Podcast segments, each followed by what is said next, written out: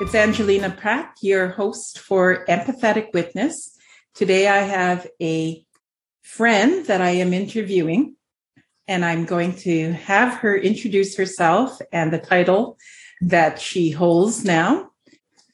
All right. So, good day, everybody. My name is Cynthia Wesley Esquimaux. It's uh, W E S hyphen, W E S L E Y hyphen E S Q U I M A U X.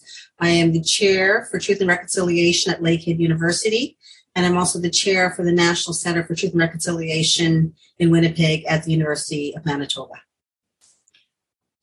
Thank you. Yes, um, you have you hold such prestigious um, positions throughout the time I have known you, and uh, I wanted to ask you a question about your name because I was told um, by, I guess, my husband that you used to be a big canoe.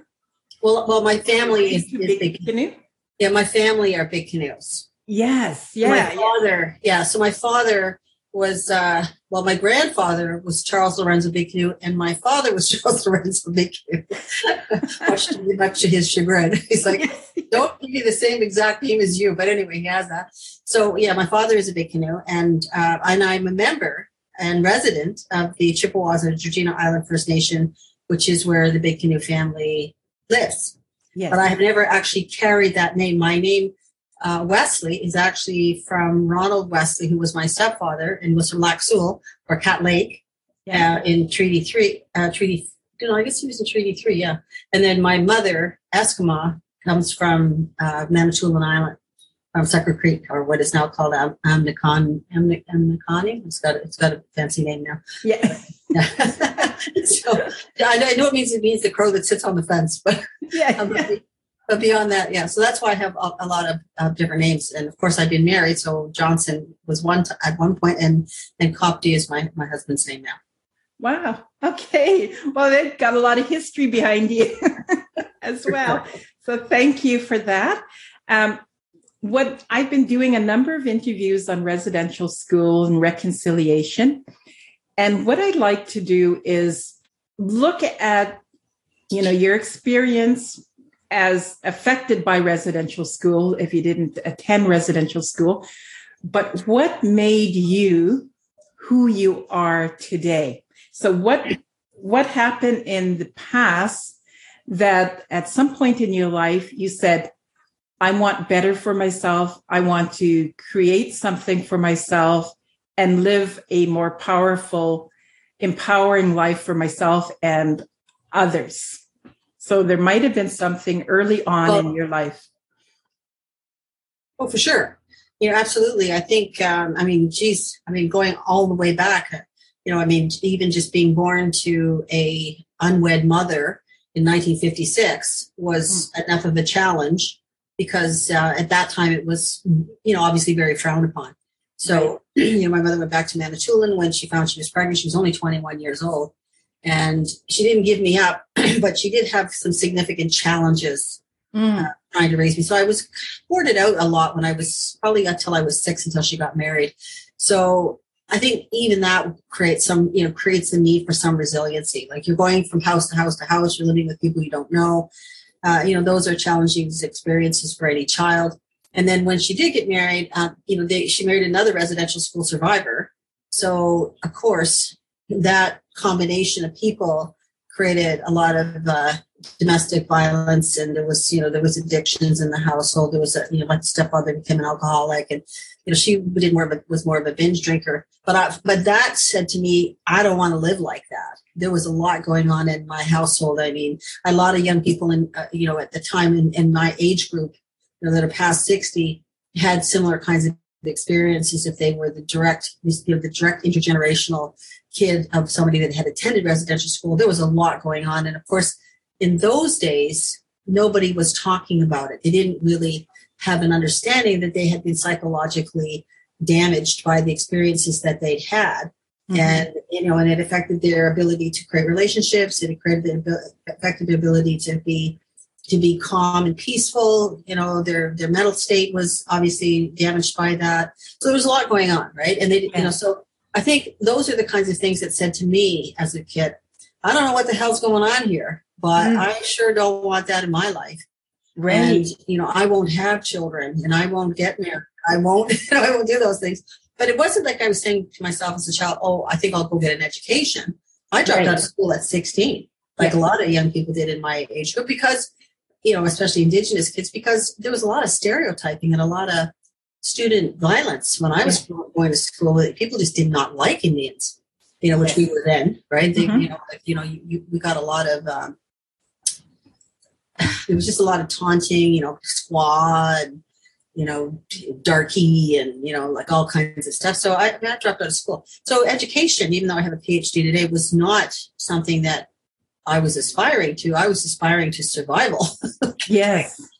so leaving home at 16 years of age meant that I had to go directly to work, and I did. I got a job.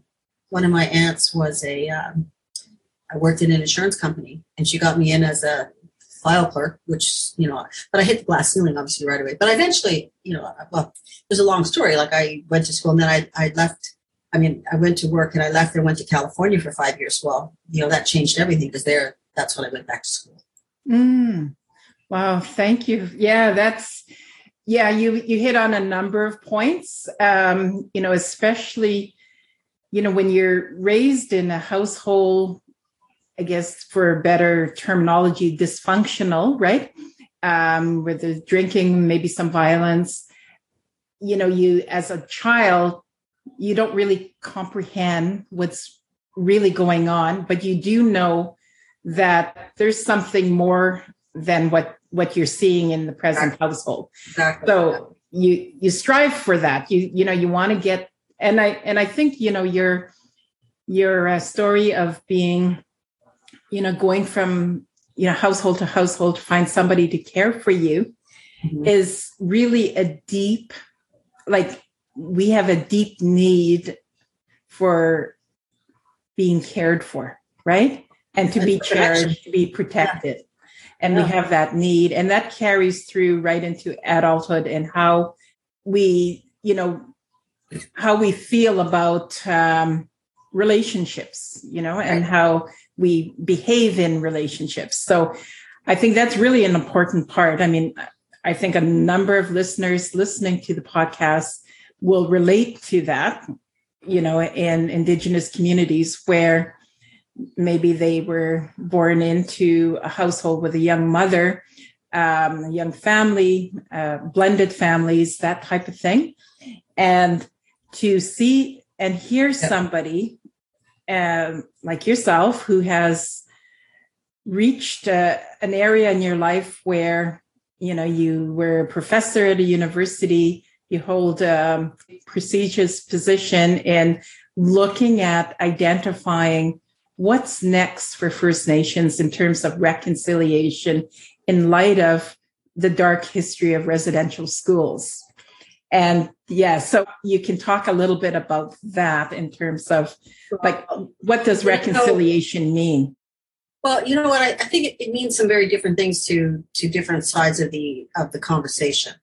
You know, to the non-indigenous population who has been tasked with the calls to action and the 10 principles from the Truth and Reconciliation Commission, I think they're taking it very seriously. Uh, you know, they're you know you know whether it's the courts or whether it's child welfare, you know, education. I mean, everybody has their task. It's not all about the government fixing this. There are roles obviously for the government to take on, and there are roles for business to take on. You know, the the whole question of immigration. Like, there's lots of things going on, and I think based on the conversations that I have the privilege really of being engaged in across the country uh, there's a lot going on on that side. But I think more importantly, for Indigenous peoples, they have basically had enough of a how can we a launch pad, like enough of a push, whatever you want to call it. And again, through this last you know number of years, supports to actually do the work themselves. They're doing a reconciliation process is very separate and very different from this larger Truth and Reconciliation Commission you know activity. Mm-hmm. I find that the communities themselves are are really strongly doing the the language reclamation. Yes, that you know I see the, the rates of language speakers, especially in the younger population, including my granddaughter, who's not even two yet. uh, you know, can count in, in Ojibwe and, and is learning different, you know, words and she's learning French and she's learning English. But she's learned, but her mother's making a point of teaching her. And mm. I see a hmm. lot of young people that are, that are in that place. There's also a cultural resurgence that is very strong. Yes. People, not, not the beads and feathers and the fringes mm. that we wore when we were kids, because we wanted people to know we were indigenous, even if it, even if it cost us in some ways. Yeah but we wanted to know we, we wanted to do that and today people still wear you know the jewelry and you know, the beads know but not quite the same right but that's not even it the ceremonial uh, parts of our culture are coming back very strongly hmm. And yes we still have issues there's no question that we mm-hmm. still have addictions issues that, that there's still adverse childhood experiences there's still sexual dysfunction that is intergenerational and we're having a hard time beating it Mm-hmm. But at the same time, we're seeing, I think, uh, an upcoming generation that is now like three or four out of residential schools. Yes. Who have said, we're going to do this. You know, we're going to move this mountain. Yep. And we're going to do it on our own terms. And we are going to be indigenous. Like we are going to be in your face indigenous. Right. And I yeah. think that's so that reconcil- that's a separate reconciliation process that is happening in the arts and you know everywhere that I that I you know have occasion to look. So I think we should be really proud of that and really excited by that. And we should be as as we move into sort of the knowledge keeper elder you know, place, we need to be really cognizant of that and supportive of it. Like we just need to be out there, you know, sharing our networks mm. and our own personal strengths and experience and mentoring the hell out of everybody that we possibly can. Yes. To help them get to where they need to go. Yeah, no, that's really a powerful statement. I because I mean I just just this morning I saw uh, a little post on Instagram where a I don't know which actor it was that went to the Cannes festival and he was wearing a tuxedo and moccasins. All right. Yeah. And then he was asked to leave because yeah. he was wearing moccasins. Yeah. But he but he got back in and they basically said, please come to the big fashion and, wear your moccasins and you know, anybody else that wants to do so, you know, I mean, and so yeah. that that really signals, I think, a shift. Yes. Uh, not and again not necessarily in the non-indigenous population because they were the one you know that their security guard said you cannot come in here. Yeah. Um so i had to go to this larger place. But the fact that that young man said i'm going to wear a tuxedo and i'm going to wear traditional footgear like i yes. i want to. Yeah. That would never have happened 20 years ago. Yes. And now in law school you hold up a, you can hold up an eagle feather. Yes kids with their you know with their hats and they're all they're all beaded with you know with their tribal insignias on it i mean it's like yeah i'm going to be in your face indigenous so we you know i think we should be very celebratory about that yes. we shouldn't forget that we still have work to do when it comes to the adverse childhood experiences uh, that the poverty issues and the child welfare mm-hmm. you know the mm-hmm. kids aging out and, and aging out into poverty, aging out into jail, aging out into a, a non-educational experience, yeah. we still have an obligation because the rates of incarceration are exponentially rising. So yeah. in from 2000 to 2000 to 2020, it hasn't gone level; it's gone straight up. And of course, a significant proportion of those incarceration um, peoples are women, mm. and part of that is tied to child welfare. Right. Right. Because right. child welfare, you take a, a, woman's children away from her, you know, yeah. she is going to react very, very badly. So yeah. there's all kinds of things like that that we obviously need to be, you know, thoughtful and caring about as well. Yes. Yeah, I agree with that. And it is, I mean, I, I think, you know, when you say, you know, we're pushing, we're indigenous in, in the public's face, it really is not to be um, well, it's not to be bold, but to continue the conversation. I think it's to have the conversation that we're still around, we're resilient, and we're holding on to who we are as Indigenous peoples. It's also just, I think, I've always considered it as uh, as adaptability. That we are, you know, you know strong strong ad- uh, adapters to whatever circumstances are thrown at us or put in our way i still remember one of my graduate students wanting to write a paper about homelessness, indigenous homelessness. And of course, he went right to the, you know, the fact that people are poor, that there's no housing, whatever. And I said, did it ever occur to you to write a paper about indigenous peoples in urban centers that are that are actually there because they're following the game? You know, they're mm-hmm. coming into the city to do, you know, their hunting and gathering and to exploit resources. And when they when they've done some of that, they can go back. They some of them go back home. Yeah know, they come in for school, they come in for jobs, and then they go back into the north. Yes, some of them are struggling with addictions. This is true, and I would never deny that reality. But the fact of the matter is, sometimes people are mobile because it's the way they are, and, and it's part of their culture to move space to space to find the resources they need to to survive. So. Right we can't always look at absolutely everything as a negative. I mean, a good example of that is the question of how Indigenous people see wealth Right. You know, this idea that, you know, you, you know, that like a Elon Musk, you can't sleep unless you have several thousand billions of dollars. yes. You know, and so you can go to the moon. But yeah.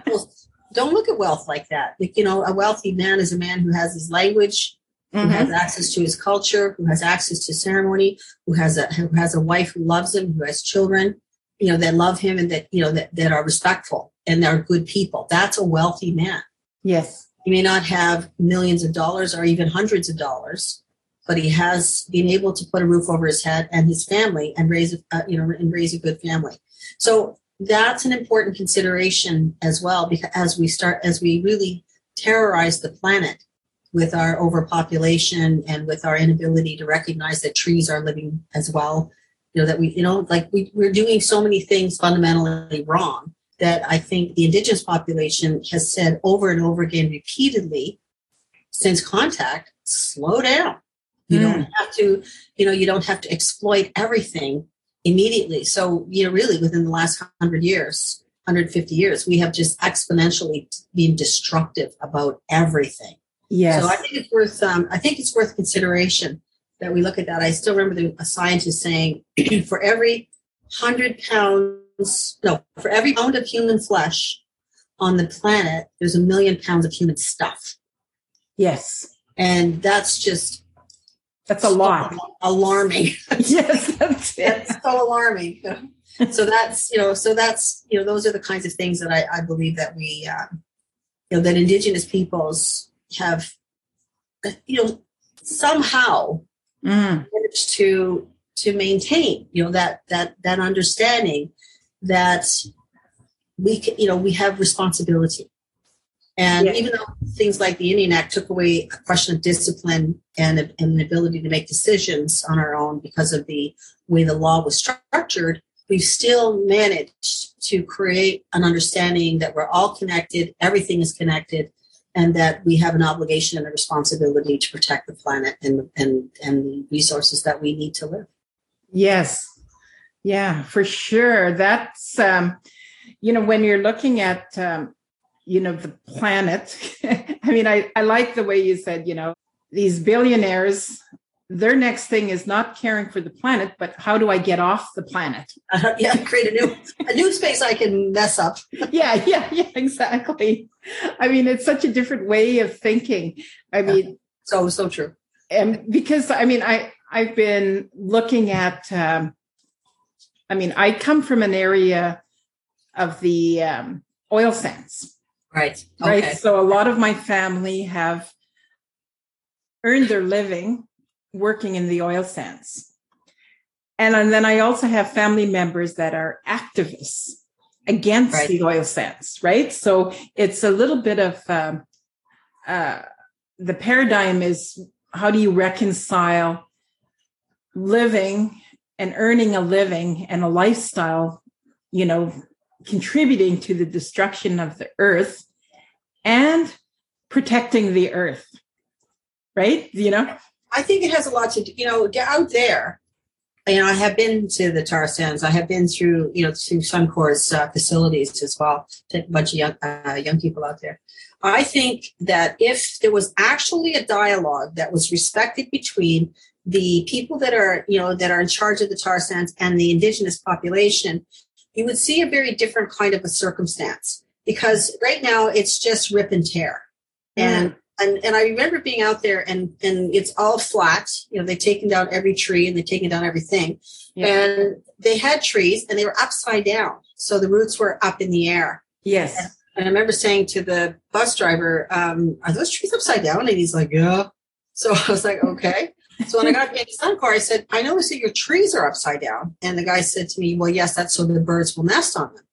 And I said, Well, I'm from Ontario and our trees are roots side down and our birds do okay. and he said, No. And he looked at me like I was stupid. And he said, No, it's because we want the birds of prey, like the big birds, to nest on them uh, because they keep the rodent population down. And mm. I said, yeah, I get that. I said, But mm-hmm. that's not reclamation of land. Right. Like that is not when you you know when you put up your ad saying you know we do all of this reconstitution reclamation of lands yep. you, that's a lie because putting trees in upside down that are essentially dead yes yeah. birds will nest on to keep the rodent population is not yeah living so you you know but, but if the indigenous population was able to work together with them they would be reclaiming land properly Yes. So they wouldn't be destroying it, you know, so so so so quickly and so broadly that you could see it from space. Mm. Doing that, you know, but how do you, you know, you cannot recreate, you know, thousand million years of forest forest growing. You cannot recreate that. Yes. At least not in our lifetime. So clearly, there has to be a, a, a way to do this and to protect the waters. Um, there's so little respect for water in the developmental world when you we all need water to survive. Yeah. And so very little of it is actually potable and, and accessible because most of it is atmospheric. You know, a lot in you know, a lot of it is underground. Like you just can't go and get a cup of water somewhere without actually the, all of the things that we do to get water in our taps. Yes. Some people don't have. Yes. I just find it extraordinary that people would rather have billions of dollars in the bank than actually ensure that if they have children, or grandchildren that will have a future. Yeah, I get that point absolutely because I know um, in my family, um, you know, there is a group of family members currently that are right as we speak making a journey to our traditional lands in northern Saskatchewan. For the first time in the 70s, my dad took you know some of my young younger brothers and sisters to the land or my older ones i mean my older brothers and sisters. And um and last summer they went again because one of my older brothers passed away and his final wish was to have his ashes spread on the land.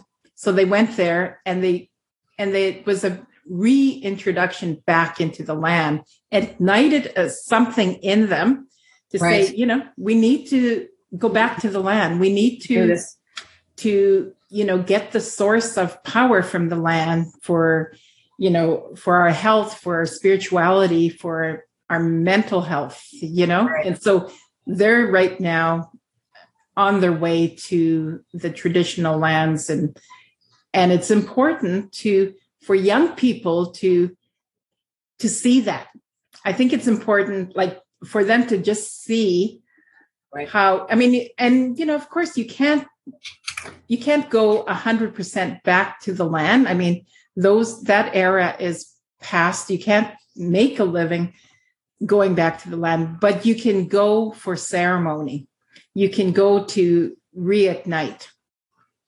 Yeah I, but i think i think you know i, I mean you're you're you're uh, i guess i would say we're half right there I think that, you know, I have said this too. I, I mean, I know young people and older people that have lived very close to the land, you know, and we go to their, their spaces for ceremony to, you know, sit around the fire and, and, and, share stories and do all those things, you know, and, and I think that's very powerful.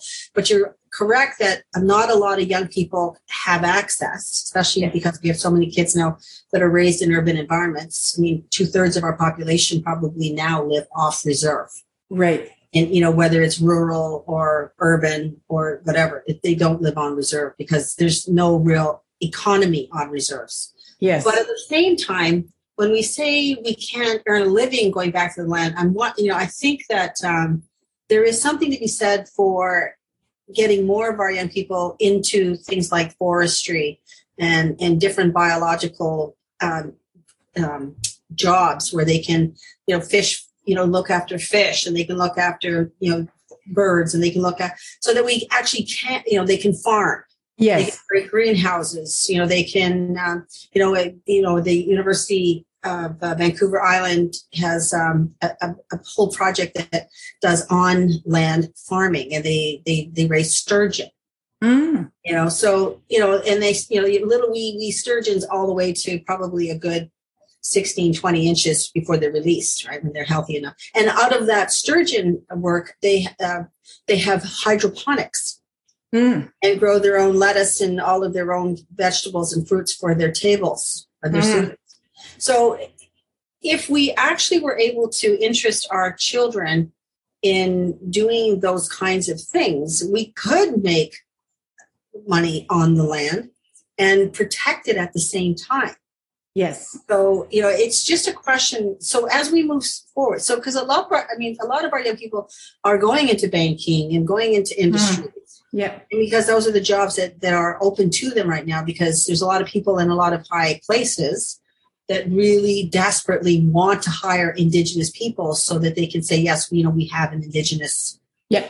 whatever. Yeah, yeah. You know, so you know, we, like we, this is a great time to be indigenous if you're looking for a job, yeah. because there's very few of us in in in context in you know in the context of Canada that have the kind of qualifications and training and, and backgrounds that are you know that they can hire that they can hire right yeah. it's it's a small mark you know we're a small group of people and I mean, even when I did a doctorate, I, I, don't think there were 10 across Canada. Now we've got to have at least 50 or 60. I don't even know how many now. Yep. So I don't think anybody's really done the count. But, you know, we work in, you know, in institutions like universities, uh, which is fine because it's a training and it's an opportunity to teach people about yep. Indigenous history. But what we, we do really need to be turning our, t- our attention to young people and, and trying to get them on the land. Yes and doing the kinds of things that will actually turn around you know what's happening because it's happening very quickly. Yes. And we are seeing some very very destructive um, things happening and we're going to have environmental refugees and we're going to have all these shifts and changes in a country like this because it's a pretty small population and very large landmass mm-hmm. so i think um, you know we should talk more about that. You know how do we we our kids are coming back to ceremony, they're coming back to culture, they're coming back to language. Yeah. Then how do we get them to go a little bit further and and and you know come back to the land? Yes. Yeah. Yeah, exactly. I mean that that is something that you know I've been thinking about. I have a number of well, I I just spoke to one of my nieces that works in uh, um, you know in resources in North in Fort McMurray area, and I was saying to her, you know, we need to start a project to get, you know, like some kind of activity for youth to be part of, you know, even planting trees. Yeah, exactly. In their their area, you know, so help out with um, planting trees because every tree you plant will give you oxygen. Exactly. And it also helps the soil. So yeah. it, it's really yep. something that is doable yep. and it's um, it doesn't cost too much to buy a sapling no. and plant it you know so yep. looking forward you know getting more conversations around how can we i guess we're we're looking at how can we nurse mother nature back to life right because she's quite ill right now which which i would i might add if we all disappeared she'd be just fine Oh, definitely. Yes. We're the ones that will be extinct, right? And we didn't keep doing things like, you know, and I remember Lee Maracle talking about that. Lee Maracle saying, you know, that the, the earth is feminine, you know, we call it mother earth. Mm-hmm. And, and so, and then, and we have a lot of domestic violence uh, and violence against women across the planet. Mm. And he said, you know, that's, there's a direct correlation between the ripping and tearing of the mother, of the mother and the ripping and tearing of the women across across the planet. So, mm. you know, we have to be far more aware of what this is costing us. We need to be rewilding. Yes. Rewilding um, our communities that have become, you know, very sort of urbanized. If you live in any reserve anywhere, Yeah. by gel, the housing and everything's you know done for convenience sake, right? Yes. And not the way people lived a long time ago when they lived in tents and those kinds of you know portable housing. They didn't live you know next door to each other. They gave each other some space. Yes. And then when they wanted housing, you know, when they built their own housing, they did the same thing. Log cabins were not cheek by cheek cheek by jowl down the road. They were placed in places that it made sense to be in and yes. give people the kind of privacy that they needed. So there's a lot of things about that. But rewilding, you know, if we have to be where we are, fine. But we can rewild our reserves. You go to a lot of reserves, and because of the poverty in many places, there's you know the trees are sort of all cut back and pushed back, and there's nothing around the houses Right. that are providing you know the ability to preserve water and Yes. to create shade and and even to create some beauty Yeah. you know, putting in flowering bushes, flowers. My mother put in flowers when she moved to Birch Island, and and um, and everybody said to Ben, her husband, "Oh, I see you're living white." Oh, and God. she's like, "What?" And she said, "Well, because the flowers." But she said it only took about five years, and everybody started putting in flowers. Right. Somebody has to make the initial move, right? Whether it was about education and somebody going and getting a university degree, and people say, "Well, she can really do it. I can do it." You know, putting in flowers, making it, you know, and understanding the beauty Yes. how important beauty is to our souls, Right. our our spirits. So you know, there's a lot that we we could talk about in a in a very positive light. I think that really helps our young people. And I, I remember being in a community in a re, very remote community, very remote place, and them saying, "Well, you know, we all have to hide on Thursday, Friday, Saturday nights because all the drunks come out, and you know, we have to. All the kids are looking for safe spaces." And that. And I said to them, "So what happens on Monday, Tuesday, and Wednesday?"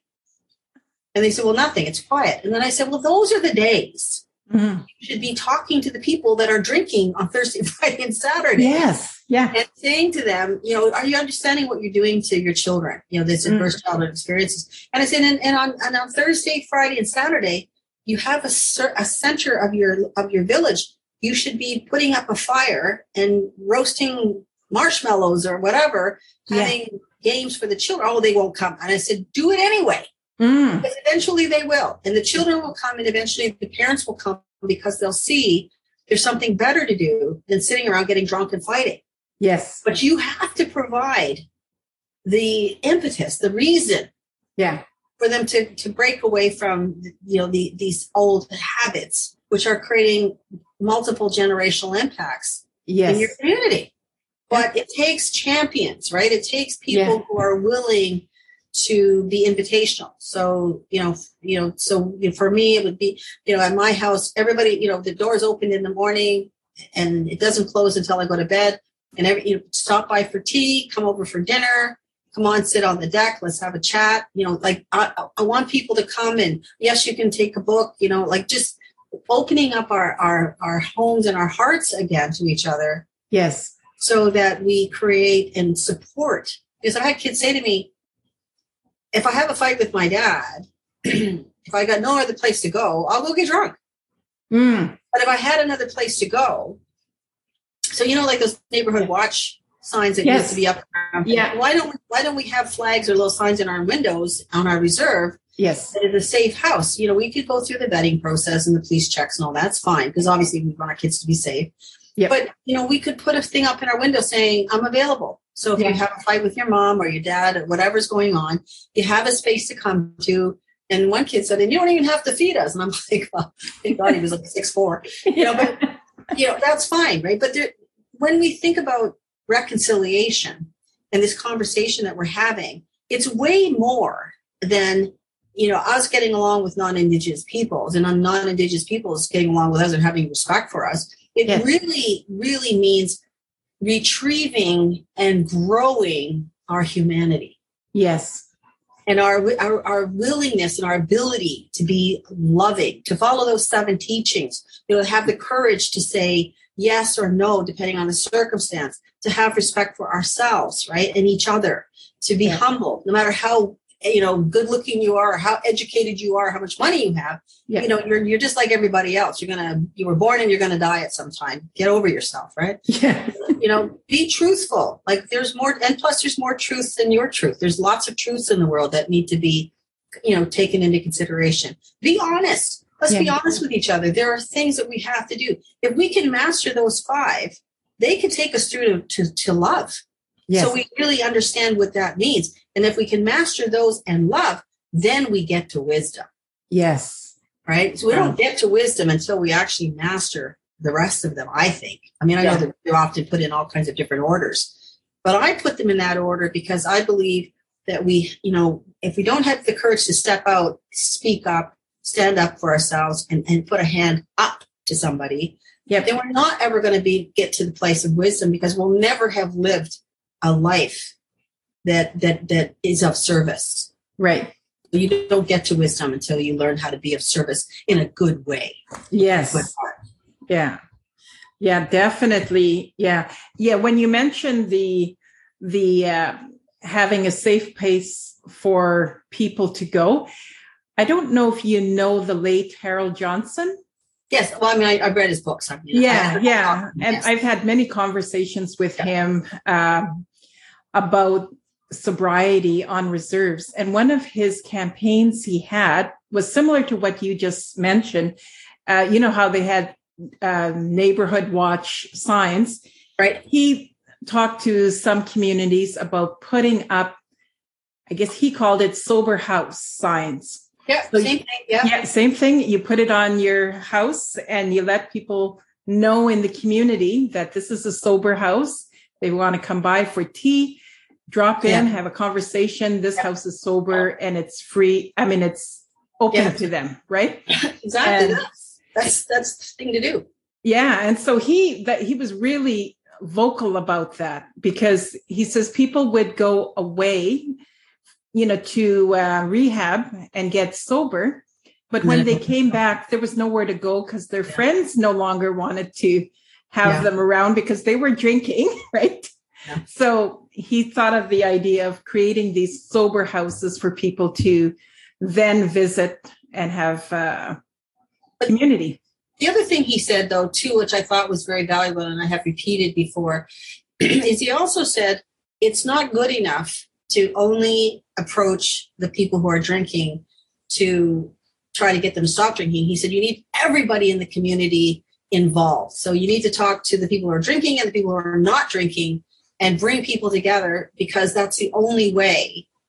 I mean, it's, I guess it's the same thing when it comes to reconciliation, non-indigenous and, and indigenous. You need to bring them together. And I tell people all the time, unless you can get up close and personal and break bread, have a meal together, share a story, have some laughter, you know, uh, you know, play. Yep. You're never going to have the kind of respect for each other that is necessary because you will always see each other as other Yes. and and and somehow dangerous or somehow different. But everybody eats, you know, and everybody wants to have a good laugh, and Mm. everybody wants to tell a good story or hear a good story. So I think, and, you know, and he was right, and I tell people that you know, you, it's not good enough to, to chase down the people you feel are are are the addicts in your community. You need to chase down the people who are not, and find out why they're not Right. and what they do and create the kinds of activities in the community that everybody can participate in yes. and show people who who don't know what to do on a saturday night that there are other alternatives Absolutely. Yeah. I think that really um, brings us to a really nice conclusion. i i see that we're pretty close to the hour.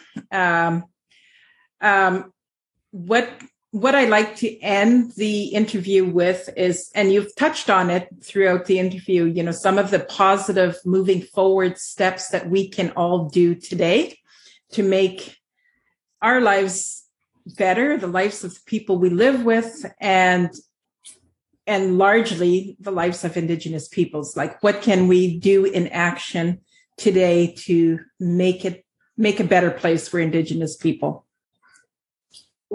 You know i always tell people i'm not looking for any grand gestures.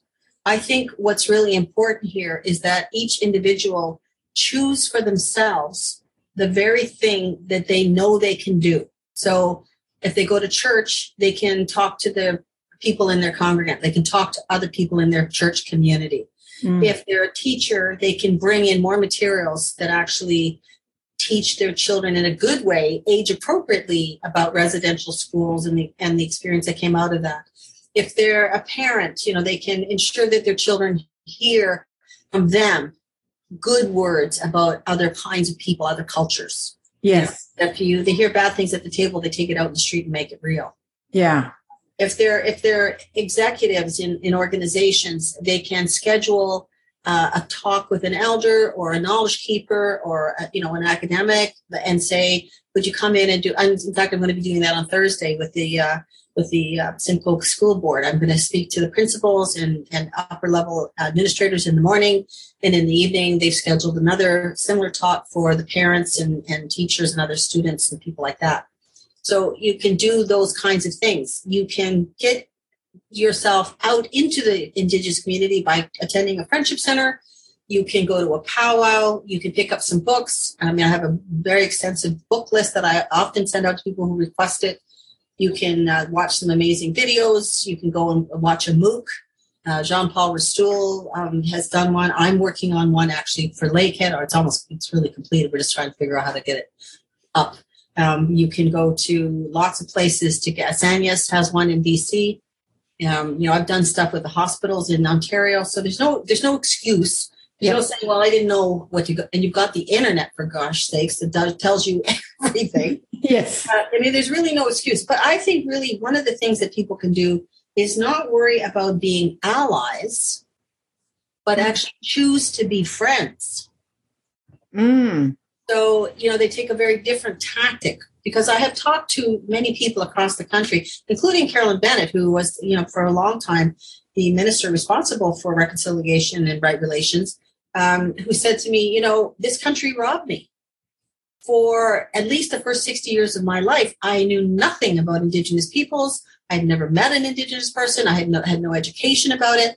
And since I've been very actively engaged with the Indigenous community, I've gone to ceremonies, I've gone to communities, I've gone to families, I've, I've stayed in their homes, they've come to my home, and it's mm-hmm. changed my life. Yes. It's changed my life for the better. And I, and I, you know, I, am also a faculty at the Banff Center in, uh, in Alberta and have been for many years. And I meet people there all the time who say the same thing. I come to the wise practices uh, session. I come to the Truth and Reconciliation Right Relations, you know, that we spend a week, you know, working together. They say, like, it's changed my life.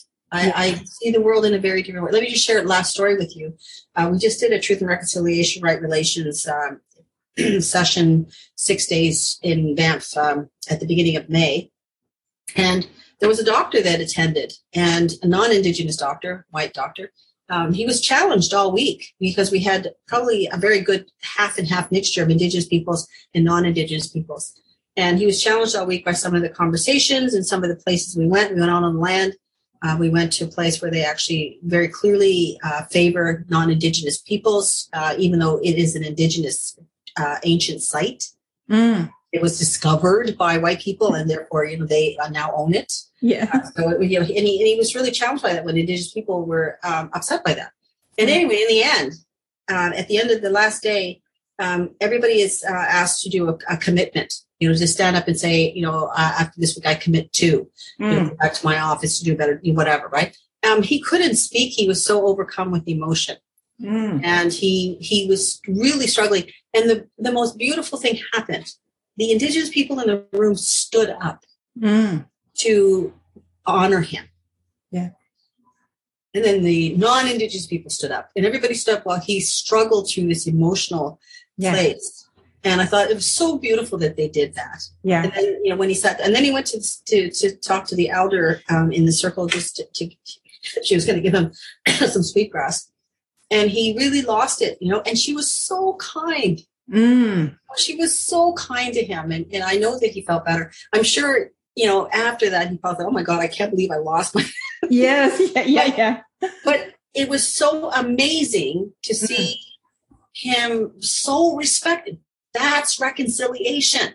Yes. That he could be so vulnerable. Yeah. And the indigenous population in the room could be so respectful. Yes.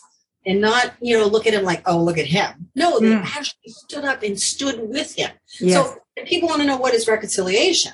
Yeah. That's what it is. Yeah. Not being afraid to shed a tear, to be vulnerable in each other's spaces to break bread together, to cry, laugh, uh, and learn about mm. each hmm. other. Yes. Oh my God. That that perfectly illustrated, you know, your story perfectly illustrated reconciliation. Like yep. perfectly. Like I think that and I could see it happening because I know, well, I we're indigenous. We know we're empathetic, right? Yep. You know, hence the name of this yep. this podcast, you know? And with our empathy, you know, and we witness other people struggling. We we're with them and it's called community. right? So, yep, you're absolutely right. So yeah, that is that is that is the perfect story for you know what the work that you're doing. And I want to thank you for that. It's very important work that you're doing, and I and I hope it gets lots of uh, time and attention from people because they really need to understand by the stories that we tell and the experiences that we've had and the forgiveness that we absolutely understand. Yes, absolutely. And, you know, I, you know, when I decided to make the podcast and talk about some of these stories, I made a conscious decision not to talk about the trauma. Because as you talk about the trauma, you revisit the trauma, you create more trauma for the person telling the story right. and the person listening to the yeah. story. Um, you know that's the the podcast is really about pulling and showing our resilience and our our uh, empowerment mm-hmm. and to have other people see that so that they know we as a people are empowered and to that point the image on the podcast was designed by my brother who's an indigenous artist Oh, the music for the podcast is my cousin, who is an indigenous musician. Mm. And and the editing is done by my granddaughter, who is just super with technology. Very so, cool. You know, and, and that's my way of playing it forward to and getting people, close family, involved and part of this podcast in little ways. Lovely. Well, that's great. And, and, yeah, and thanks so much for the opportunity to have a conversation. I'm sure we'll run into each other now that we can actually go outside again. Yes, yeah. the monkeypox thing now, I'm like, geez, you know, what's what's coming next? I know, I know. Well, I I really enjoyed this conversation, Cynthia, and um, I think your words and your just the way you're saying them will will you know hit with people and it resonates with them. And, uh, you know, I would ask you to share the podcast once it's edited and up um, with your students, with other people, and just let's just keep it growing and going. I will. Okay, that's great. All right. Thanks. Okay, thank you so much. Take care. All right. You too. Bye bye.